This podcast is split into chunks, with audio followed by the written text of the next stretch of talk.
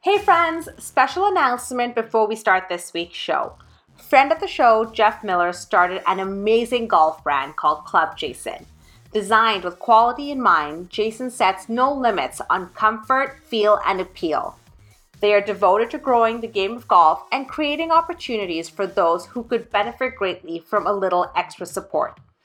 10% of all sales will go to a Club Jason scholarship for a female golfer.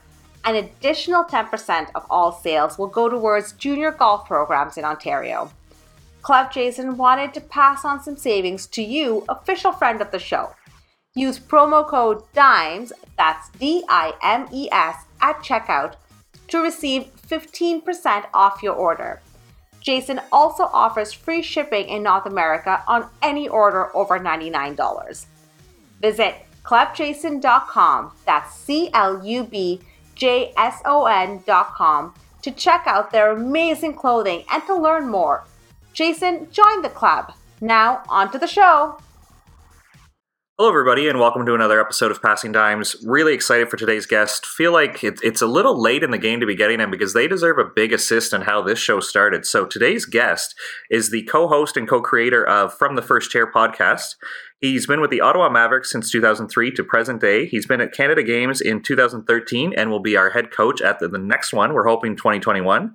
He's been involved in HBC and Team Ontario since 2011 and most recently, he's been with Team Canada as part of the junior national team. Please welcome to the show, Frank St. Denis. Frank, thanks for doing this, my friend. Josh, great to be here. You know, I, I feel like we should have tea on the show just so it feels like one of your episodes, but I think I needed to change it a little bit just so it didn't feel like we were a total ripoff of your show. great one. Well, he would be a great guest uh, in his own right, so I'm sure that that could be something down the line. But uh, I, was about to say, I feel like it's it's full circle because I remember a few years ago when you were on our show and off the air, we had a lot of questions about uh, podcasts, and and uh, so at that point, I felt like you know you were maybe the, the student asking questions, but today there's no doubt that you are now the master, and uh, I will have to steal some time off the air from you to steal some of your tricks. So kudos to you for the great job you've done so far. Well, thank you for that. Yeah, you guys definitely deserve the the big push to start our show, and I'm still a big fan of yours. Obviously, taking a, a, bit of a break as the world's on hold right now with COVID, but we're not really a COVID show. We're a volleyball show, so we'll get started and we'll we'll dive into your career here. So, with you being a, a teacher at heart and a lifelong learner, you've admitted several times on your show. I'm curious, you being a big sports guy, what made volleyball stand out to you that this was going to be a big one that you were going to invest a, a lot of time and passion into? Great question, Josh. I mean, yeah, no doubt for the listeners that maybe don't know me, I'm I'm a multi-sport kind of guy. I grew up in a small town and hockey in the streets, baseball at, at the, the, the closest park, but like three or four guy baseball. So we had an imaginary second baseman, stuff like that, and played all the small town sports like uh, like uh, tennis, hockey, baseball, ping pong with the buddies. So multi sport background, and and really um, two things I think drawn me to to volleyball, particularly beach volleyball, because it was not a sport before the 90s, in my opinion. I know it was in some Mecca, but it wasn't around us. And so I literally grew with it and and I developed a big passion for beach. I was a, a somewhat undersized lefty. So, I mean, six one is not undersized, but it is in the volleyball world. And you know, going around and going to some of these tournaments. So, so maybe we'll talk about beach later on. It's certainly a big passion of mine. And then when I started teaching, the school where I went didn't really have a volleyball coach. They had a basketball coach, they had a badminton coach, they had a track coach, but there was a need for volleyball. And so uh, I, I got going that way. And every year I was adding a bit to the program. And then the, the fate had it that those other teachers, the badminton teacher, the basketball teacher, retired. And then I, you know, very selfishly, I guess, took a bigger piece of the pie and started having better and better athletes. So it grew in that sense. In hindsight, I want to tell you that I think volleyball is a coach's dream in that you have many, many uh, opportunities to interact with the athletes in practice and in game. So it makes it fun. And then all the tactics, the, the counter tactics, he, he played really well to my mathematical scientific background. So I kind of think that's why uh, volleyball took uh, the main seat in my life. Although I'm still very passionate about all these other sports and in my school setting, when I get the opportunity to coach the, the golf team or a good soccer team or basketball, I mean, I think uh, it's always fun to be uh, the last few seconds of a basketball game, trying to draw up a, a play with the, the, the athletes on the bench. So I'm still quite passionate about all sports, to be honest with you. Yeah, that was actually going to be my next question. I was curious what you were still coaching, but I guess the, the school setting allows you to be involved. But have you been involved at the club or rep level? I know your sons were really, really good baseball players before they chose volleyball as the one they wanted to pursue at like a post secondary level. But uh, is is school enough for you, or have you pursued anything else at like a rep or club level other than volleyball? My biggest rep, uh, I don't know if I can call it rep back then, but I would I'd have to tell you was was tennis. So as as a high school then university, in a few years post university, I was a, a tennis monitor, if, if, if, I can call it that. I guess that's a bad translation from French. I was uh, taking care of the clients coming in. I was uh, being part of the summer camps, and then eventually I, I became. Uh, I don't know if I can call it a tennis pro, but I had a few certs, and I was giving some individual lessons, and, and then eventually we had a a little team that competed in the local circuit here in Ottawa, and then a few of those players would go on to a, to a provincial championship. So uh, I would say tennis is the one over a decade that I did at the highest level. But I also was involved for for a uh, a short stint with uh, with hockey, more on the dry land side of things, and then more recently with my kids going through the system a bit by default uh, with with baseball because yeah, you have I had downtime in the summer as a as a teacher, and baseball is just such a a phenomenal sport to do a lot of a lot of reps. Right? It's uh, it's a trap because it's so time consuming and it takes a while to put in the reps. But then once you do get some athletes or a club that's willing to bite into that, then uh, it becomes a gold mine. Nice, nice. And when you chose that club volleyball was going to be like your main sport outside of what you were doing at school with your profession, what drew you to Mavericks? Because I think that Ottawa area does have a few clubs. So I'm curious, how did you get set up with them, and what was like your early impressions uh, of being a club volleyball coach?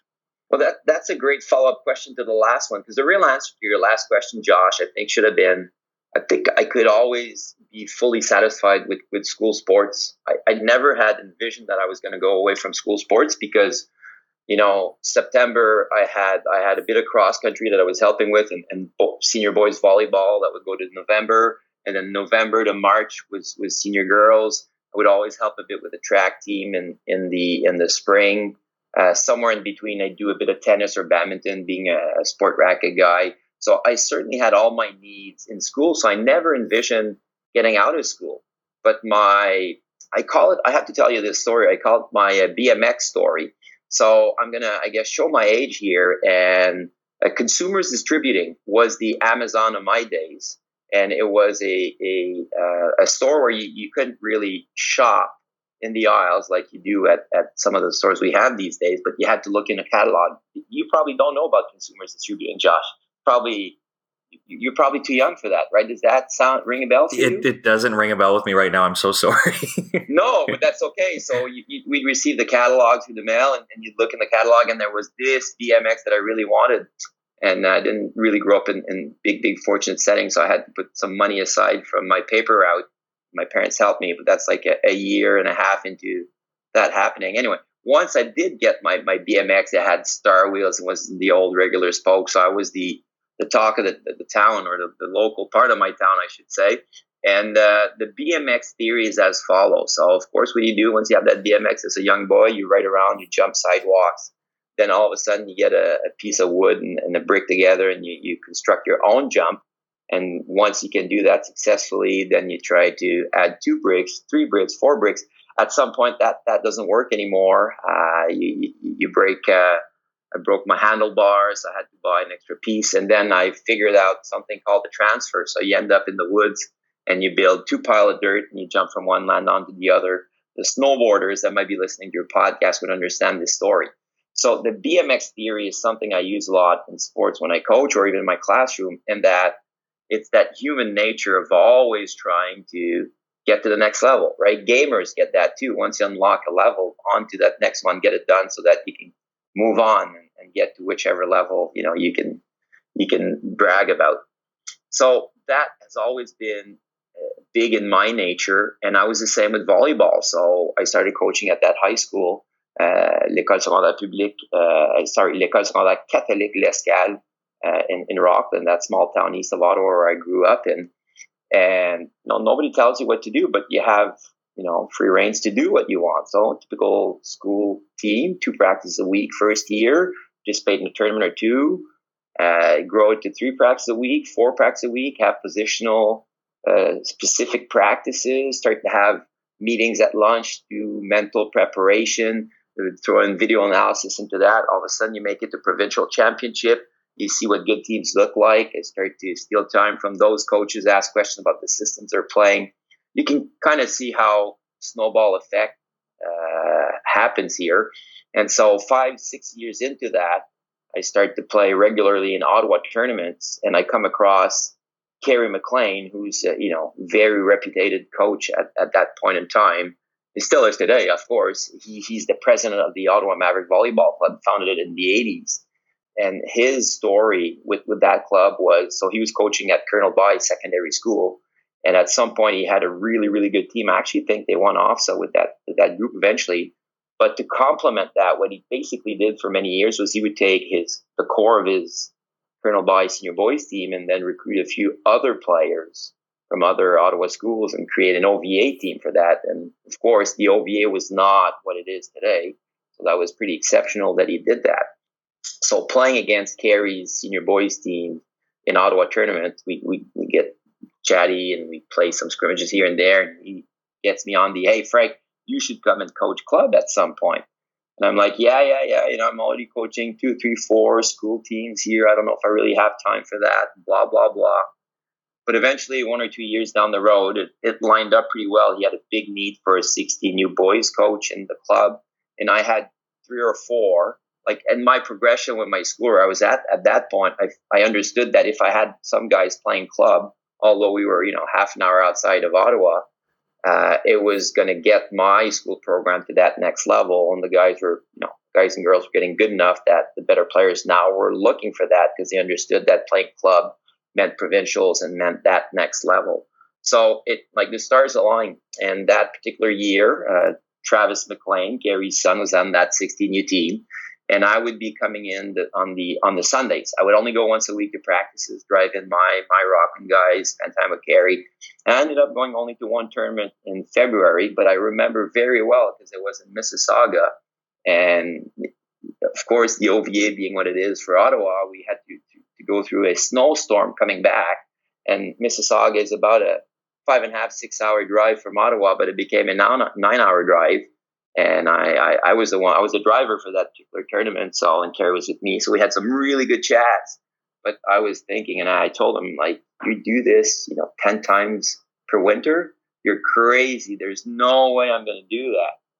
And uh, lo and behold, the next year I was I was doing it, and I've never looked back since. So yeah.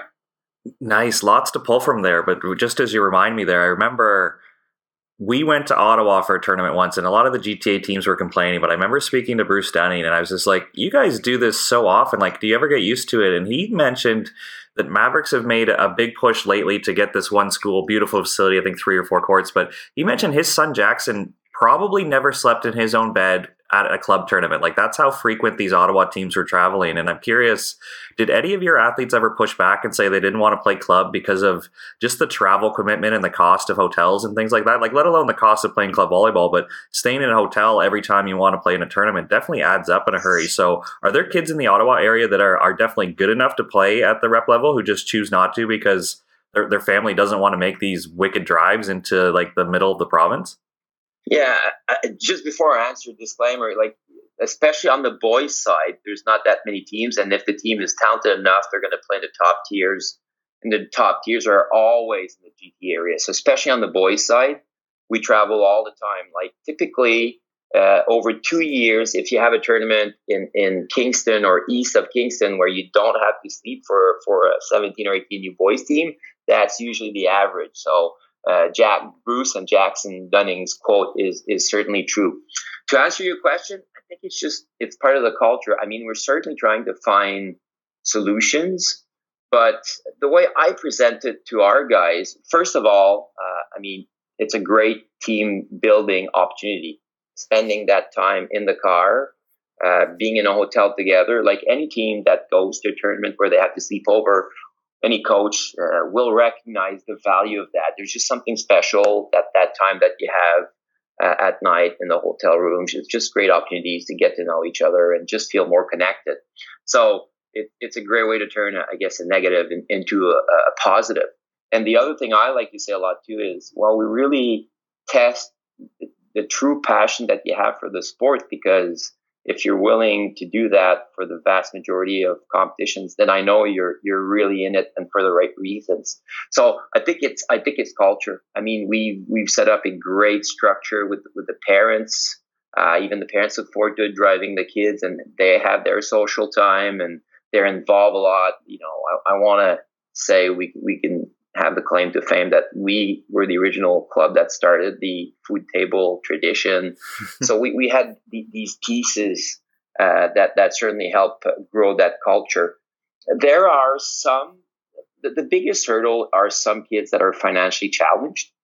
But to this day, I want to say that most Ottawa clubs have done a phenomenal job at fundraising or establishing a benevolent fund or just finding ways to make sure that you know the financial hurdle is not the reason why an athlete is is not participating. Uh, I'll tell you that sometimes at 17 or 18 you as the game is maybe outgrowing an athlete, especially on, on the boys side, but sometimes on the girls side too. But you know, a 14, 15 year old boy that is five nine and a bit of a man child and having, you know, great success, then all of a sudden grows an inch or two, maybe doesn't really pass six feet. Now all those twigs are now six five and starting to turn into man. Um, that can be that can be challenging for them because what traveling does is if you have limited playing time, then you know it's pretty sucky to not play more than a couple of sets in a full day tournament. But what's worse than that is if you have to travel a thousand kilometer round trip on top of that and have five hours in the car to think about it. Um, so, so it certainly has put, uh, you know, emphasized certain things that, that we had to, to address. But no, I want to tell you that it's just part of the culture and, and kids understand that that's the pay, the price that they must pay.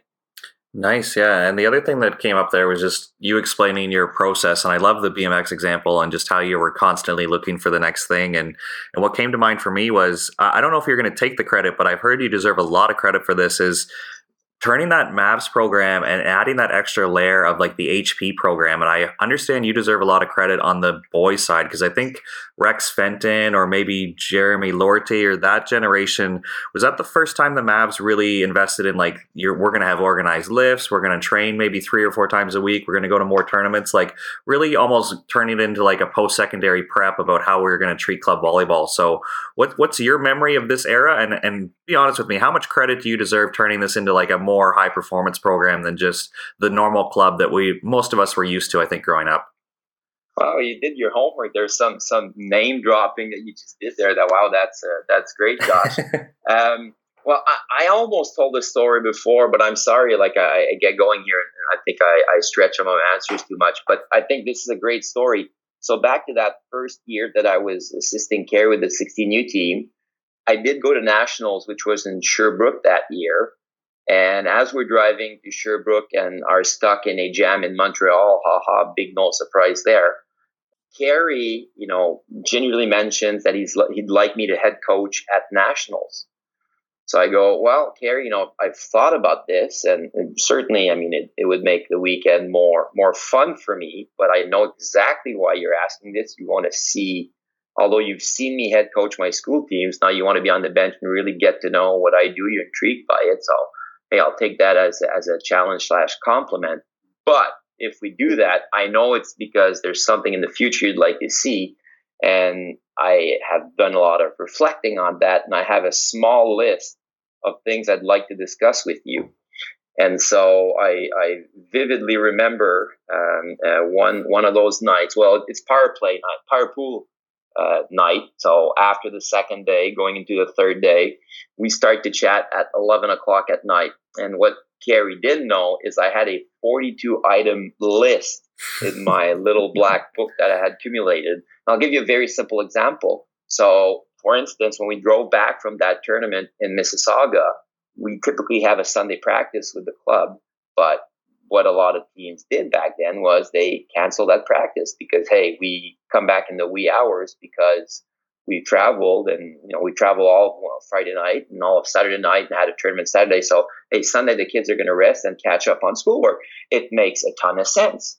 But if you're going to be a high performance team, it's a golden window right after the tournament. The following day, things are fresh in your mind it's probably a great learning opportunity right there for the athletes. Maybe we don't have them jump 300 times in practice, but maybe there's a, a aha moment that you know we we got to seize the moment and do that. And so I'm not to go through the list, but I want to just give Kerry a lot of credit because back then he was, you know, in his, I want to say was in his early 40s and I was still in my 20s. So think about it. You know, you have a club that you've founded, been you know going for 15 20 years at that point i'm not sure how long but a fair bit and it's pretty successful. And now you have this this young guy who's going to come and tell you how to do things. So it takes a pretty special kind of person to be open-minded to it and, and discuss it. So we had a four hour conversation and at uh, 3 a.m went to bed and Kerry at that point had like eight pages worth of of notes and, and reflection on our conversation. So that tells you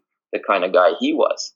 And that following summer we sat down, uh, Kerry, Greg Kotnicki, who's a, a, business mind that, that is involved with the club and, and, helps tremendously in the growth of the club. And Bill Swires, I don't know if you know that name or not. He was assistant coach to Lionel Woods for a long time. I think he might still be involved with, with recruiting with Lionel. But so the, the thought was Bill was going to start on the on the girls' side, and I was going to start on on the boys' side. And and we had a pretty you know uh, intense conversation at that point. Bill was all about outsourcing. I was all about doing it in house. Didn't really understand. I thought everybody was kind of like me and had passion for all the topics and developed the knowledge around it. But that that is kind of essentially where it began, and we were very concerned because that is in 2000 and I want to say it was 2005 maybe. And so you know, paying fifteen hundred dollars for for club was expensive back then. And now we were going to propose a model where you had to pay, you know, $3,500, $4,000. I mean, it was year round and it included all these other segments, but it was a big risk in that would, would people do that?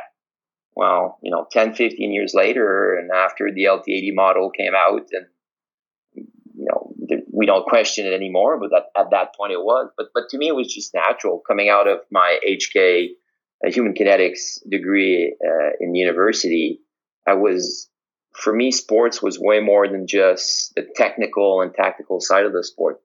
All the nutrition, recovery, physical preparation, mental leadership, team building, culture, like all those pieces were all very important to me. It was like a, a big change. Like like uh, Glenn Hoag presented a model. It was called the performance model. It wasn't his, but he presented that every time he had a some kind of workshop, and it was called the performance factors. And if you can envision it, so much sense to me. That's like, hey, that's what I've been trying to tell you guys. So just just fortunate timing of all that stuff. So I don't know how much I can uh, take credit for it. I think it was a, a group effort, but I guess I could say my idea was probably the catalyst in it. Amazing. Yeah. And you mentioned you were passionate in a lot of these areas, and LTAD wasn't really established by the provincial sport associations yet. So, where did you find the, the time or the passion or the expertise to become like comfortable that maybe you could present the nutrition stuff or the mental stuff? Or were you trying to bring in third parties as well? Like, where did this stuff come from? Because, like I said, when I was at the OVA around 2009 and 10, LTAD was still new, and the province wasn't providing that many resources where it seems like you were on the cutting edge of this if, if you have uh, younger, maybe volleyball or, or high school or, or college post-secondary athletes listening right now, you know, they're not going to understand that. But when I was a high school and university student, there was no internet, Josh, believe it or not. So we, we had to find other ways to learn, and that way for me was uh, a membership with uh, with a magazine. I don't know if you remember Volleyball Magazine, that that American, which I think is still published today but it always did such a good job. Uh, I did the same with tennis. I even had a, a running one. It was called Runner's World. So that, that was my way. I would I would uh, buy a membership, go away to the magazine to come in every month, and those magazines had three four articles on up and coming athletes, an article on a championship, and then two or three articles on on technical, tactical, or even nutritional or physical preparation. So I would love to get that that magazine, read it, rip out that that new program or that that tip, and then try to use it in my next uh, tennis course I would give to the teenagers at the tennis club or something like that. So I just that's kind of how I did it when I was young, and it was very conducive to the summer jobs uh, I had. And then I, I just progressed through that as I started coaching in, in high school as well. So um, I guess I was a, a self learner, keen on give me something new, let me read about it and try it. And that just naturally progressed to at some point in university as I'm doing my sports psych class and thinking about how I can use that in this sport or that sport in, in that motor learning class. And oh man, I've been teaching this all wrong. I need to try and do it this way and so on and so forth. So I think I gathered enough of information over time and the university degree certainly helped. But what a lot of, I guess, the mistake that a lot of HK students do is pretty quickly to associate themselves with one area. Oh, biomechanics is my thing, and and that's it. And they do the other parts, but not really with that same intention. For me, kind of every branch of of that uh, university degree was like an opportunity to hey, I can apply this to this sport or that sport. So I kind of grew it that way, and then I felt like hey, we can bring in an expert who certainly knows a lot more than me, but that expert's going to be there a limited amount of time. And then when the athletes really need to develop that skill that the expert is proposing, who's going to be there to observe and provide guidance? The expert probably won't be there. So for a long time, I thought that I, probably it's better to have somebody that doesn't have that extensive knowledge, has basic knowledge, but can be there uh, to, to establish uh, a foundation. Not sure that that's the right answer today. Maybe maybe a combination of both. But like we see it with provincial, like with TMO, provincial programs, or even with club. Like if we bring in a, a mental prep and, and he or she does a great presentation on, let's say, self-talk. Well, next practice or not next tournament, if my athlete is doing a terrible job at that particular self-talk topic that, that we covered, who's going to remind the athlete, hey, hey, you need to do it this way, remember? And, and that is like just such an important piece in the learning process, right? So th- that was my, my mentality. I've always had a lot of enjoyment, satisfaction of, out of doing it that way. Is it the right way? I'm not sure. But at this point, I feel like, you know, when I've been part of some of the, you know, the junior national program or when I was helping Jeff Chung at the 2013 for the 2013 Canada Game cycle, I felt like, hey, whatever you want me to do, Jeff, I, I think I can I can help. I can contribute. So it just I think has established a, a foundation for me that permits me now to be comfortable in, in the vast majority of areas. Yeah, amazing. Thanks for sharing all that you have about your process. And I'm I'm curious just to put a lid on this. What has been your feedback loop for this? Like, did you have a chance to speak to university coaches or check in with Glenn and say, hey, here's what our HPP, uh, excuse me, our HP program is doing. And yes, the athletes are advanced in this stuff, but you know, we're really not capitalizing in this area. Or like, how did you know that everything you were putting into it was turning these athletes into like next level players, and they maybe did have a head start at the post secondary level or provincial team level, whatever they were pursuing? that's that's a great question because maybe being too self-centered I like to take the theory and try to make it simple and understandable, applicable for my athletes, and hopefully it makes them better. And then it, it's like active for life is always a very big thing for me. Hey, I really hope that all my athletes go as far as they can, as long as they can in, in volleyball. But I absolutely want them to a be active for life because I mean you can you know be part of the biggest team, professional team, and and win the CV Champions Cup. But at 35, if you are uh, obese or mentally unfit or I don't know what, then I think I've failed. Like ultimately, uh, the, the, sports careers are, are, very short. But I hope that there is a lifelong passion for, for, for sports and, and you remain active as the quality of your life will be awesome, right? So they need to be active for life. And then the second piece is give back. Like I need to see them uh, coach. I always tell, you know, I'm going to trade everything at this level with you this year so that you're successful at the next level next year. And I hope you have the best volleyball career, but I'm going to give that all that away if you can be active for life. And then I'm going to give all that away if you come back and give to the sport a lot. So very selfishly, I didn't really care. Now we got some clues over, over years as some of our athletes were going into some of these programs. The biggest feedback we got was around physical preparation. A lot of the university coaches would, would come back and tell us, hey, you guys did such a great job. I have this athlete from your club coming in year one, and they are probably more weight room ready than some of my year three athletes. Um, and they, they would come back to us and ask us about how, how we did this and whatnot. So I think that in itself was really uh, strong feedback.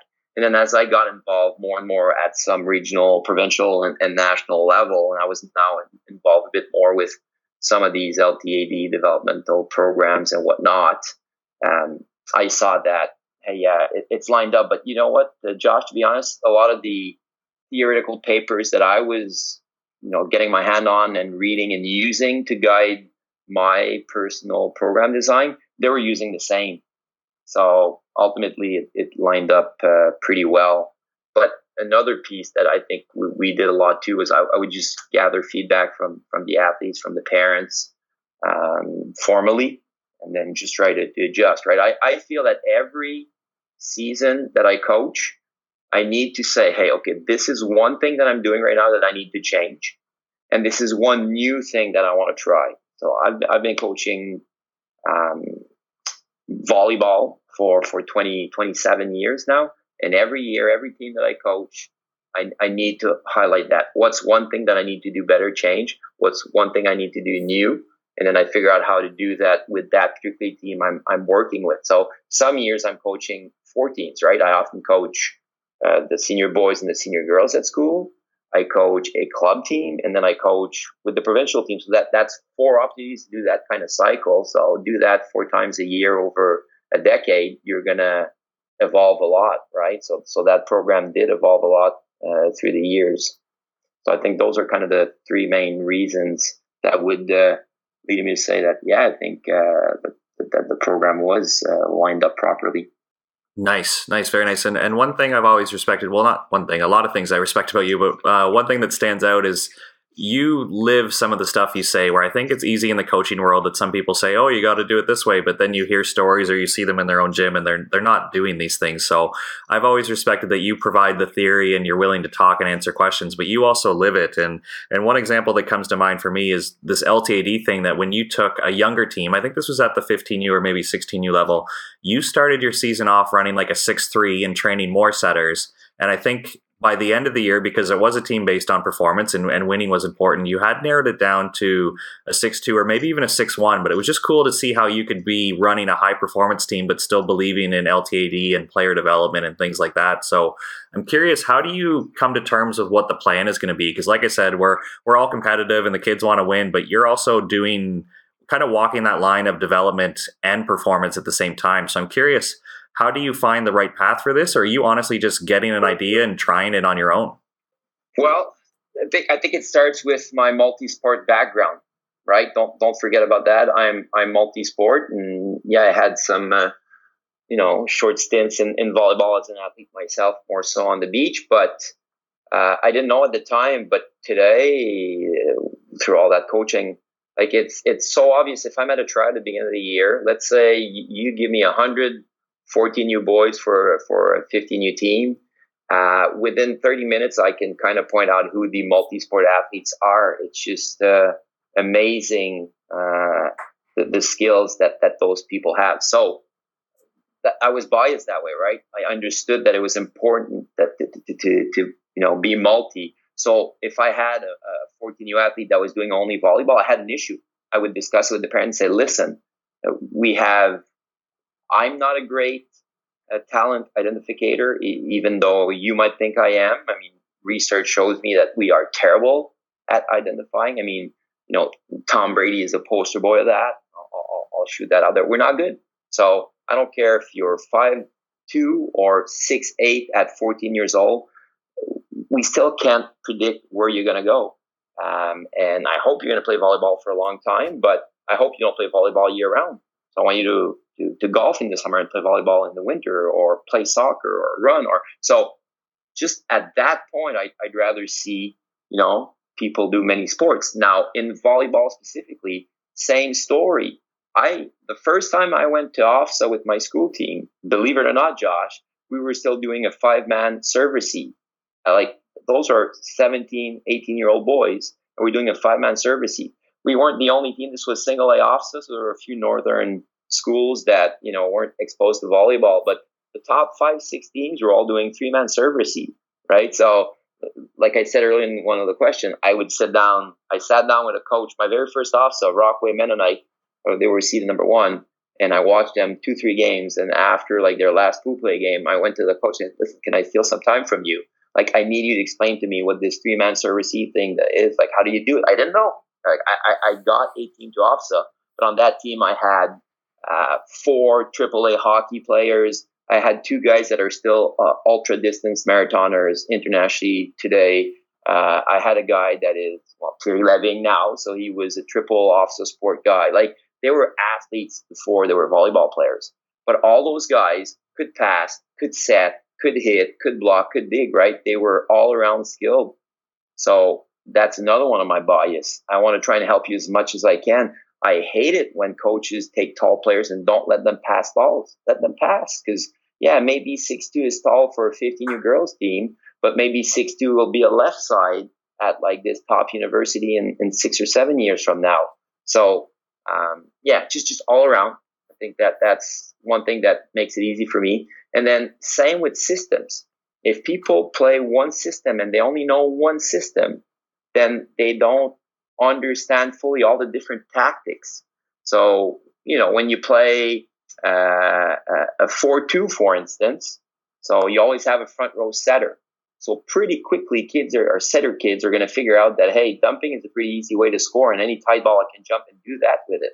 But if you play a 6 2 only, kids kind of don't understand that. They understand that they have to save every ball and set it. So, I guess a tip to some younger coaches, younger team coaches out there if you don't like your setter to dump, just play a 6-2 for many years and they won't be able to dump in, in the system construct that you have. And, and there you go. My point being, there is value in all the different systems. Now, there were a lot of failures along the way, Josh. So, like 16U boys, first year LTAD came out and I broke it down. I'm like, this, this is great. I got to play a 6 0 here at this first tournament. So, we actually went to a Quebec event because uh, that was the first one available. We played a 6 0. I, I remember it to this day because we played 14 sets in that tournament that day and we won only one set. So we played a 6 0. And, you know, kids were, were respectful, parents as well, of, of my thoughts. But let me say that uh, hmm, there was a long chat afterwards because uh, at that specific tournament, there were I don't know there were a dozen teams, but there's three other teams that we played much later in the year when we were uh, we might have been at, a five one system at that point, and uh, we we beat all three teams handily. It's just people weren't used to that 6-0, right? But there were a lot of failures along the way. Uh, but I think how you present it to the athletes makes a big difference. So again, I'm going to use that same example. 4 2 is great because setters learn to you know be able to jump set and, and use the, the dump if necessary or not. And you understand how to run an offense with only two front row attackers. The 6 2, well, the back row setter needs to learn to penetrate and when, uh, and needs to learn to use all three attackers. So if you do, you know, I do often what I did there at 14, 15, yeah, we do the six, uh, the 4 2, sorry, for uh, you know, two, three months, use uh, three tournaments or so, see where we're at. Then, so usually that would get us to Christmas break. Then between Christmas break and March break, we'd play the 6 2. And often kids are really excited about this. Oh, this is the new challenge. We're doing it this way. It must be better because now coach is having us do that. But again, it's just a bit more movement on the court, having a right side hitter. Um, so, like, give you an example that you may or may not know, Alexa Kanda, who's you know lefty that's playing at UC Irvine now, was on that particular team. So when we played the 4 2, either he was going to set or play middle. So he played middle for us. And he didn't hate it, but he didn't love it. But then when we moved to the six two, guess where he went? He went to right side, and all of a sudden, you know, a lefty hitting right side was something fun. So there is always some pieces in the evolution that that can make it work. And then whether or not we dropped a five one at the end of the year, to be honest with you, was really dependent on the quality of our setters. Because it's if you're playing a, a, a four two or a six two on a club team, you probably need at least four setters. And if you want to be successful in my approach, which is I want to play everybody. There's there's no way at 14U I'm going to sit a kid on the bench for uh, a third, uh, sorry, for for two thirds. You know, like I, I want to get all my players at least close to 50% of, of the time playing because, you know, they love the game and they deserve to play. So it was a lot easier. If I didn't feel like I had like four good setters, then I would drop to five one and I needed only two good setters, and those two other setters would play a position that was conducive to them, but them not touching the ball as much because we all know how critical the setter is since he's involved in almost every rally and can correct the first and third contacts. Pretty impactful uh, position. That that's kind of how we went, and I, I guess because for me it was normal, exciting to go that way. I guess because I had explanations and the way to work on it through the season, it was the same for the athletes. And then one, three, five years later, regardless of the success we had with that team, I still believe it is much, much better for their long term development. Now, is everybody pretty open to what's your, uh, lack of a better term, selling here? Or do you feel like coaches need to be winning to really confirm this? Because it sounds like you've got a great pathway and, and you're going to commit to player development. But if you're not winning, do people get off track and start questioning your methods in a hurry? Like, how do you lock in a team and say, okay, this is going to pay off, but maybe not yet? And I think, you know, putting a lefty in the middle where they could be a stud right side is a great example of like, how can we keep them engaged before we add this extra layer to our seasonal plan, right? So, my, my first question, I guess, is where do you stand on like the growth mindset thing versus do you need to win to really confirm that, you know, you're a credible source and you know what you're talking about or can you really fight them on this is going to work eventually, but we might have to go through some some pain painful phase of, of not winning or not performing just right now. Winning is is fun is fun for everybody, uh, regardless which moment it happens. But it's it's a poor servant, right? Uh, and and we all know how we tend to overvalue it. Unfortunately, it was it was easy for me with the club because we had a lot of teachers. Karen McLean, club president, teacher uh, Bruce Dunning, and so on and so forth. So uh, all of these people, as as this program was becoming established, made so much sense to them that everybody valued way more development than than success. Um, and on the boys' side, there's not as many teams, so it's a lot easier to stay in top tiers. Uh, I think as long as you have meaningful competition and you win once in a while, people are happy. But they're happy if you get that and if everybody is playing. In our club, especially because we travel so much, uh, if let's say we had the scenario where a team was winning a lot, but the coach was shortening his bench a lot, very quickly, I was I'm on the executive with Maverick Volleyball Club, and I'm I'm involved a lot with the coaching uh, assignment and and helping coach develop very quickly, we, we the biggest complaint for, for many years in our club was playing time. Because if you're going to travel to Toronto, you know, once to twice a month and be on the bench mostly, it's going to suck. It's going to suck for the kids, going to suck for the parents, and they're going to talk about it pretty quickly with, with the coach and, and with the with the executive. And so, I think, yeah, winning is important, but pretty quickly it was put aside because of the personnel on the club and then with time, we still ended up having teams that, you know, recently I will I will highlight uh, Judy Musso's team, the 18U girls two years ago, who won next to nothing over four years. They were always very competitive, but could never win, and they they had a very physical team. Uh, but then at 18U, they won they won provincials because that process takes time, right?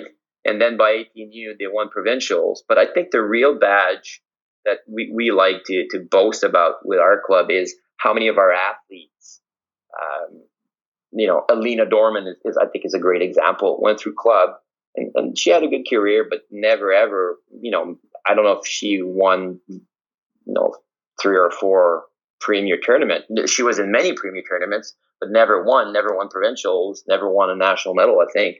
But hey, all of a sudden she gets you know, much university ready, and then wins, you know, rookie of the year, uh, OUA player of the year. Her university team wins uh, the OUA championship a couple of times. Like, uh, I think that's the real badge. We had one year the Quest for Gold carding came out, and out of I think it was 26 athletes on there, seven of them were Mavs kids. So uh, I think that's I think that is the strongest statement that that could be made, right? Wow, yeah, very good point. And you've shared so much here. The next thing I really wanted to pick your brain on was you've obviously proven just through this interview and anyone who's met you in person, you are a lifelong learner and you're just consuming knowledge and looking for new ideas. But I'm curious, how do you filter through that? Like, if you were to speak to Glenn and be like, oh, you guys are running like a uh, first step Vic here. You guys are running an overload here, but you're coaching, you know, senior boys high school. Like, so you're not going to be able to steal that stuff, even though you might think it's super cool and valuable, or maybe you want to show off that you're this great coach and you can run this national team system with a high school programmer or something like that. So, how do you sort through what the next progression would be versus getting distracted on YouTube one night and talking about what Agapath is doing or some other players? Like, how do you boil it down to what can you actually do in your gym versus being entertained by all this next level stuff you can, you know, try to learn about and be exposed to? Uh, that is such a great question that I try to answer often because I've evolved through it. And, and I wish I could have had that question before and, and write it down to have the perfect answer to convince everybody. So I'll preface it with I am a, a, a math teacher, right? I'm very logical, cause to effect. Uh, I love I love weight training and and getting ready for a 10k race because here is a six week program. Here's what you're going to do every day at which intensity. Like it is so metric in the approach. And, and I love that. And so my coaching was so much like that at first. And my certifications didn't help. My tennis cert back in the day was all about progressions, right? So, uh, learning to hit a forehand was grip, then was half court and just really mini volleys. Then you back up a bit. Then you hit cross court and down the line and counter cross court. Then do a movement and then you would get into games. So there was a continuum of you know 12 drills. The first one was super isolated, artificial, and the last one was game context. And that's what you did. So for, for the longest time, my coaching approach was I need to go and find the perfect drills. They exist out there. If, if I can buy that 2000 drill book, I want that. And then I'm going to scurry to it and, and, and use it. And then eventually I would be at symposiums. And just like you said, Glenn would be showing something super advanced with with the block that maybe didn't even apply to 18U boys.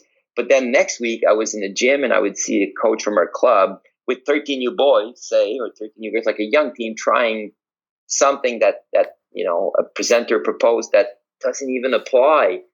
And I, I thought it was pretty comical at, at that time, but I think I evolved from progressions and trying to find the perfect drill to no, the perfect coach is knowing how to design a drill, tailor it to your group, tailor it to where we're at in, in our learning process right now. Now, I have a lot of opportunities because I coach mul- multiple teams. I, I, teach. Teaching is, is the same thing, although I teach math, science, and physical education. It's still the same thing. It's analyzing your students and then figuring out what is a good, challenging task for them to do that's going to get them uh, further down their, their, their learning path. Um, so today I would I would tell you that there's so much information available now because of the internet, because of podcasts, because of, of videos and YouTubes and and there's more sharing between coaches than ever, and that's great. But there is such a strong need for sound, logical analysis of the information and and good decision making and a good scientific evidence based approach, right? Like, okay, so you see this, how you adapt it to your group, think about it, figure it out. Okay, now go and try it, but like watch it closely. Is it working? Is, is it a bit absurd or is it going to be ugly for a while and you're going to be patient or no, you know, you screwed up and now you need to, you know, remove it or evolve it. That's coaching. That, that is the essence of coaching and why it's, it's so hard and so much work, uh, but so gratifying when, when you do it. So, uh, I don't know that I gave that perfect answer that I was looking for, but hopefully I've, I've helped some listeners understand the mindset that you need to have uh, to, to use uh, some of the new knowledge that, that you, you gather. Definitely. Yeah. Thank you for that. And it does remind me you are involved in coach mentorship and I, and I want to draw back to a previous episode we had with Tom Black and he mentioned people really want to get caught up in the method, like specifically what drill are you running, but they don't understand like the principles of it and like what is the main thing. So I'm curious when you're doing coach mentorship, how do you make sure that the the coach you're assisting that one, you're not taking over and you're you're starting to drive the ship here of what this team needs to do, but you are educating them on what the principle is and they have the flexibility to do the method because uh, again, when I was at the OVA with the with the coaching portfolio there, the the one of the funniest moments that happened was this coach had to fail their assistant coach for their level one certification. I was kind of like, oh, that's weird. And he's, they explained it to me. They said, well, they did my drills. Like they understood they ran a pretty good practice, but they couldn't defend the why are you doing this or what are the reference points? What are the teaching points? But they can watch my practice and do a cookie cutter copy of that. But they didn't get the methods and the principles right. So that's why we had to make them repeat this. So I'm curious with all the coaches you get a chance to work with, how do you guide them through this process of this is the big thing you need to understand? Don't get distracted that like this is the cool drill that's going to teach your kids. You need to understand like the why and the behind the scenes part of this. The very short answer that I'm going to blow up is it's it's funny when I mentor people, I very seldom tell them what to do. I almost always ask questions, listen closely to their answer, and try and repeat their answers to them so that they go down that path. I think learning is a very much misunderstood process and way too many coaches and teachers assume that they know what the student wants to learn and that is such a humongous fallacy. Most of the things that that you know or that i know uh, i'm going to learn something today because i want to learn it josh and nobody's going to tell me that i want to learn it and nobody's going to tell me how i'm going to learn it and those that think they know how i need to are probably wrong so that is very much so my approach. And, and I've made that, that mistake often as, as a coach or as a teacher in my classroom because in the classroom we have a darn curriculum. And because on the volleyball court, uh, I've been to a championship, I've coached this age group X years, and now I assume that I know. But the thing is, these kids that I have now are different from the kids I had before. They're different culturally, they're different because they had a different experience and I need to understand how they figure out to help them. But the best way to do that is to ask them questions, listen to them, and then try to use that as best as we can.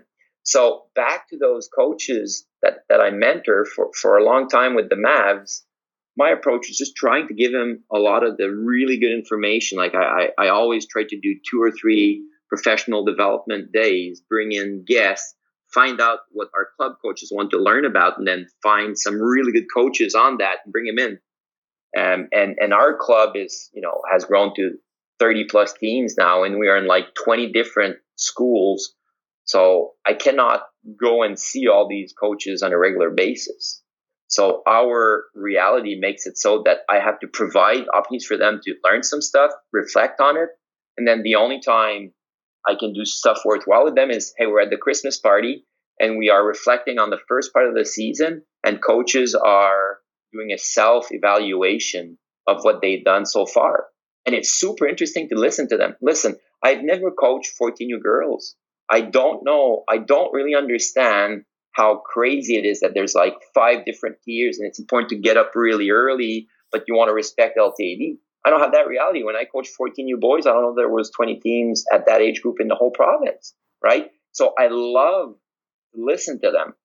And a few years later, I was uh, uh, out west, out east, sorry, at a Canada Cup, and I spoke with a very good friend of mine, uh, ex OVA technical director Jason Trepanier, and uh, lovely story. I mean, he has some really cool stories. I would highly recommend that you get him on the show at some point. So he was explaining to me that the, the, the best coaching mentorship approach that they had over the years was as follow. So the mentor was never ever in the gym because a lot of coaches, a lot of adults, when they they, they are very uh, insecure and they take critical, they, they take feedback very critically. So it doesn't really work. So if you're in the gym, it, it gets them unnerved very quickly. but that mentor was never in the gym. That mentor was in a different room. And after practice, the coaches would come in, kind of explain their process, explain the drills, what went well, what went wrong. And the mentor would just propose a thing or two based on the fact that he was not in the in the gym at all. And and Jason said that that's been the best way. Like that that particular summer, uh, there was so much positive feedback from the coaches. They felt that they had grown the most, and and he was going to do that again. I didn't speak to him since, but to me, that made so much sense when I tied to what I've been describing to you.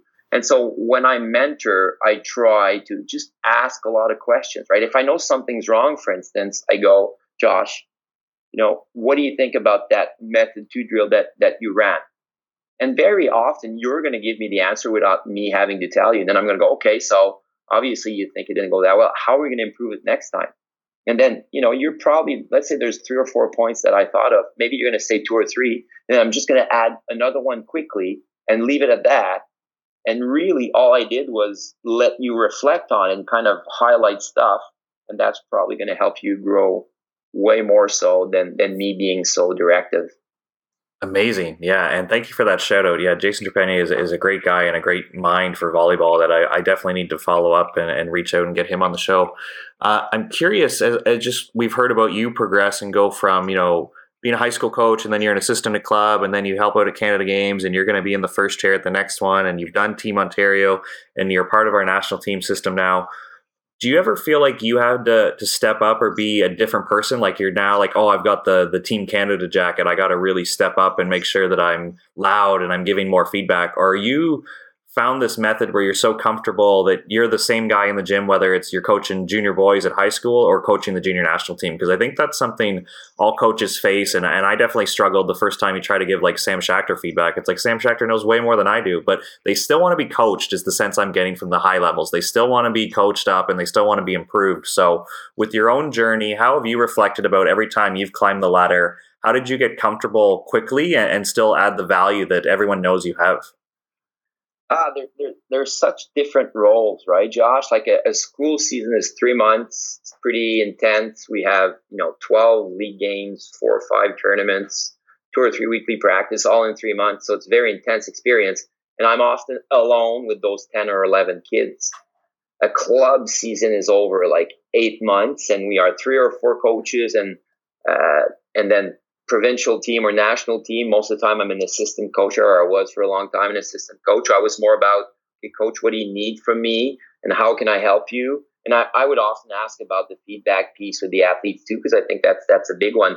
But as, as I moved up, um, I mean, I, I like to ask questions, like like I told you, but also uh, it, it was a fact that hey, I I hadn't played at that level. I'm not an international athlete, so even if I kind of knew the answer, me telling was probably not going to be the right answer. And and so I was more, you know, asking, and I would ask the athletes what they need. And some athletes like to have a lot of feedback, and they tell you. And then I would provide more feedback to them. And some other athletes would, would like less feedback, and and so I would adjust that way. Some years, my head coach would tell me, you know, I, I don't like that we provide feedback that much. These athletes come from such various backgrounds we get them together. The focus is on us learning the system, so we need to maximize that. So I would, for me, it was always about adapting to, to those various environments and their needs. So I don't, I didn't really see it as, oh, this is the next level, and I don't know, because providing feedback is providing feedback, right? However, again, I think it's my background, right? Think about it. I I teach, so uh, I've been. This is my 24th year of teaching now, and and I must provide, you know, hundreds of feedback every day. I plan lessons. And then I coach on top of that, right? I coach at a rate that probably I, I feel comfortable in saying probably nobody does, right? I coach two or three volleyball teams at school. I coach a club team, a provincial team, and I've coached a, a Nash, some kind of a national program three times now. Well, more than three times times a few years. So like I, I don't know too many people that that that do that much. But the point is, I've I've just accumulated so much, right? So if we went to Tony Hawk and say, hey, you know, first time you did that particular skate move at a big competition, was it was it hard? I'm guessing he would have said probably not because he had done it so many times in so many different scenarios. So f- for me, I guess it, it was the same too. Maybe maybe the nature of the feedback was was slightly different, but uh, no, I never never second guessed it.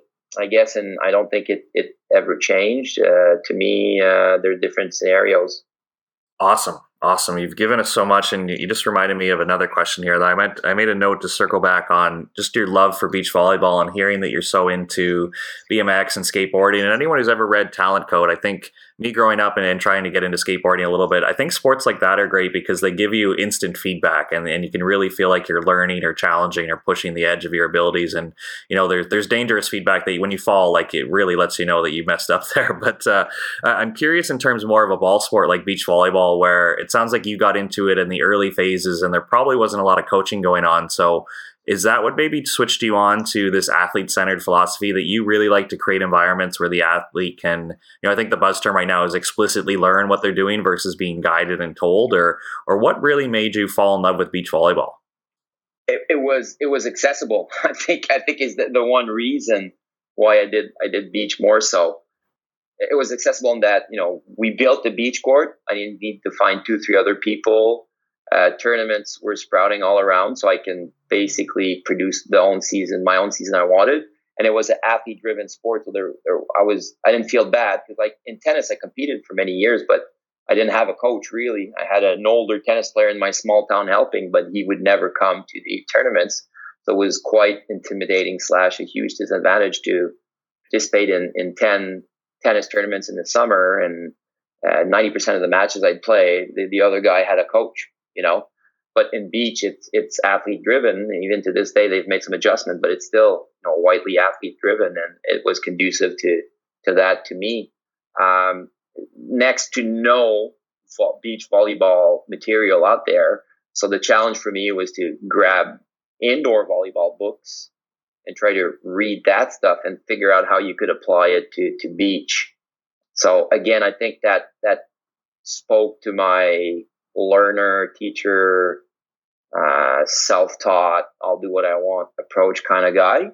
Um, and, but there was also reality about, I mean, I, I loved indoor, but I, there's like, I, I didn't have a club I could play on, but beach I only needed one partner, right? So a, a six, one well-rounded uh, athlete slash volleyball player uh, on the beach seemed, you know, I didn't have too much of a hard time finding a, six two to six six ish righty to play a left side along my side, right? That was a pretty easy build to find. So through the years, I've had, I had a few different partners, but I would always establish a partnership for the whole year and season plan that way.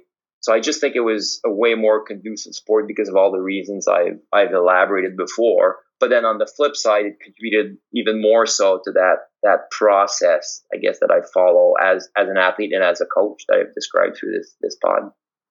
Amazing. So I am curious with your teaching background, your playing background, and your knowledge of LTAD where do you stand? Because I feel like this generation gets pushed a little early to decide if they want to go indoor or beach or pursue this sport. Because I think you can play a lot of sports year round. Like you can probably be a full time soccer player at eight years old, for all I know, and and hockey's really fighting to be year round. So where would you stand on should kids play beach and indoor or should they play indoor and soccer or indoor and another sport beach and another sport? Like obviously there's not going to be one answer for everybody but where would you find the balance of the two disciplines within our sport and then hopefully finding like a, another sport outside of that? Yeah well we have to analyze the culture to, to answer that to be honest with you. I don't think we're at a at a point where the culture is developed enough that that people or that athletes, that coaches, that the volleyball community is going to fully embrace that they should intertwine, even though I think uh, there is room for that. But my, my answer to you is I think the first problem right now is the amount of time that the kids spend doing meaningful uh, physical literacy activities, because I don't even want to call it sport specific. So that that is my first piece. Unfortunately, right now, because of technology, because of where the culture is at. And when I talk about culture, I talk about the prof- professionalization of youth sports because that's what we've done, and parents buying into that.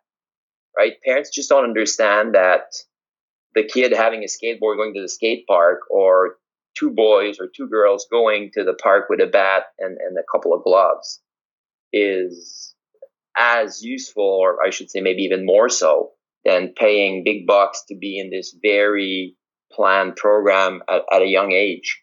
We don't do that nearly enough. So that, that is the first step for me, getting kids to do more with less. Uh, I, I think that's how we're going to develop better athletes.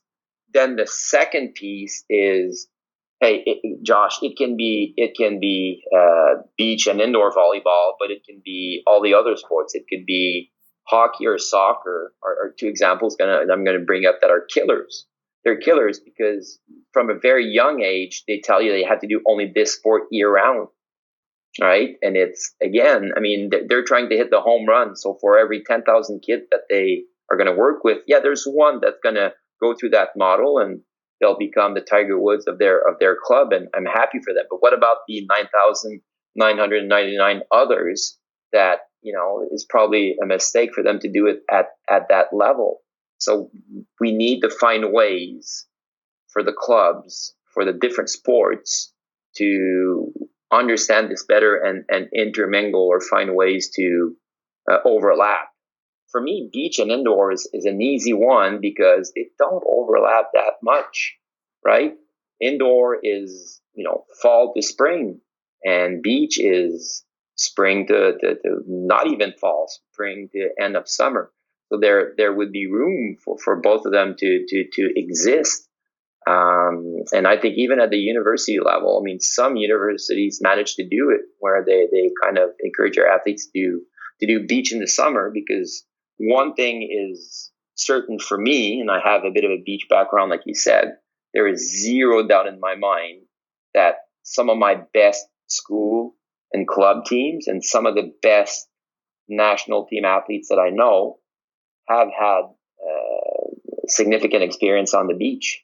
So for indoor, it's certainly valuable. I don't know beach enough. I would throw back the question to you Do you know some of our beach players actually maybe maybe sarah pavan would be an example of that that you know did a bit of both but you know grew up more so on the indoor and then used all that leverage on the beach yeah i think sarah well one she's just a, an amazing athlete i think but she's probably the the poster example of somebody who can make the switch. But more recently, a name that you brought up is, is Alina Dorman's on the beach national team as a next gen athlete, and she's just been a joy to work with in terms of how she learns, how she works hard, how she has this growth mindset that she knows she's not quite where she could be yet, but she's still working towards it. And I think that's an athlete that I know she maybe played some OVA beach tour and stuff and maybe provincial team later for maybe one summer, but she didn't play a ton of beach because I was at the tour event, so I, I didn't see her a lot. And I know she was playing indoor team Ontario a lot. So there's an athlete who could switch the other way and really make some strides. And and you know, arguably, uh, not even arguably, I'm I guarantee she could be playing professionally indoor right now. So made the decision to join beach and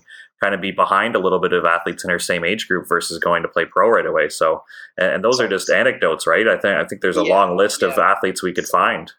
So here's my final statement: We are terrible at talent ID. No matter how good we think we are, we are terrible, and research proves that so much. So let's assume that. And then some people are going to get to the top being Tiger Woods, like just one sport from a very young age. And some others are going to be late entrants, and some others are going to be a mixed multi sport getting there. Now, we could, you know, do research and speculate on the percentage of each, but the fact is, both all three streams that I just described are going to get athletes to the top. So who knows what the right approach is. I think what we need to do is embrace all of this and say, A, we got to find a way to stop cutting kids so early. B, understand that everybody can have their own path and there's not a path that's better than another one. C, stop professionalizing it. And D, try to figure out how we can share and find ways to multiply these sporting opportunities instead of isolating them. And, and if we do that, then I think we're going to have a a much healthier society, b much better programs no matter at which level, and that is like a, a huge win win. But there's so much money and ego that gets in the way of what I just described that it's super hard to do. Absolutely. And I feel like we're just scratching the surface and we'll have to get you back on because I feel like there's a ton more stories and information that uh, we could be learning. But with that, I'm just looking at the clock and I've taken a big chunk of your day for a guy who's a good family man and on, on his own holidays right now that I'm interfering with. So we'll, we'll call it there. But one thing is a tradition on our show that we like to just tell a, a funny story that even though you've you've been to the highest level of volleyball, I'm sure something funny or odd has popped up along the way that you could just give us a quick laugh before we let you go. Oh, I have a good one for you. So the first year I'm involved with the junior national program with uh, a good friend Gino Brousseau, who's the head coach, volleyball legend his own right.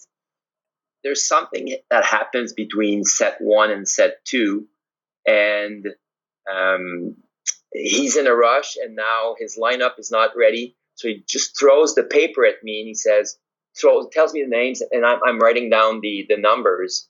Um, and we handed it really quickly.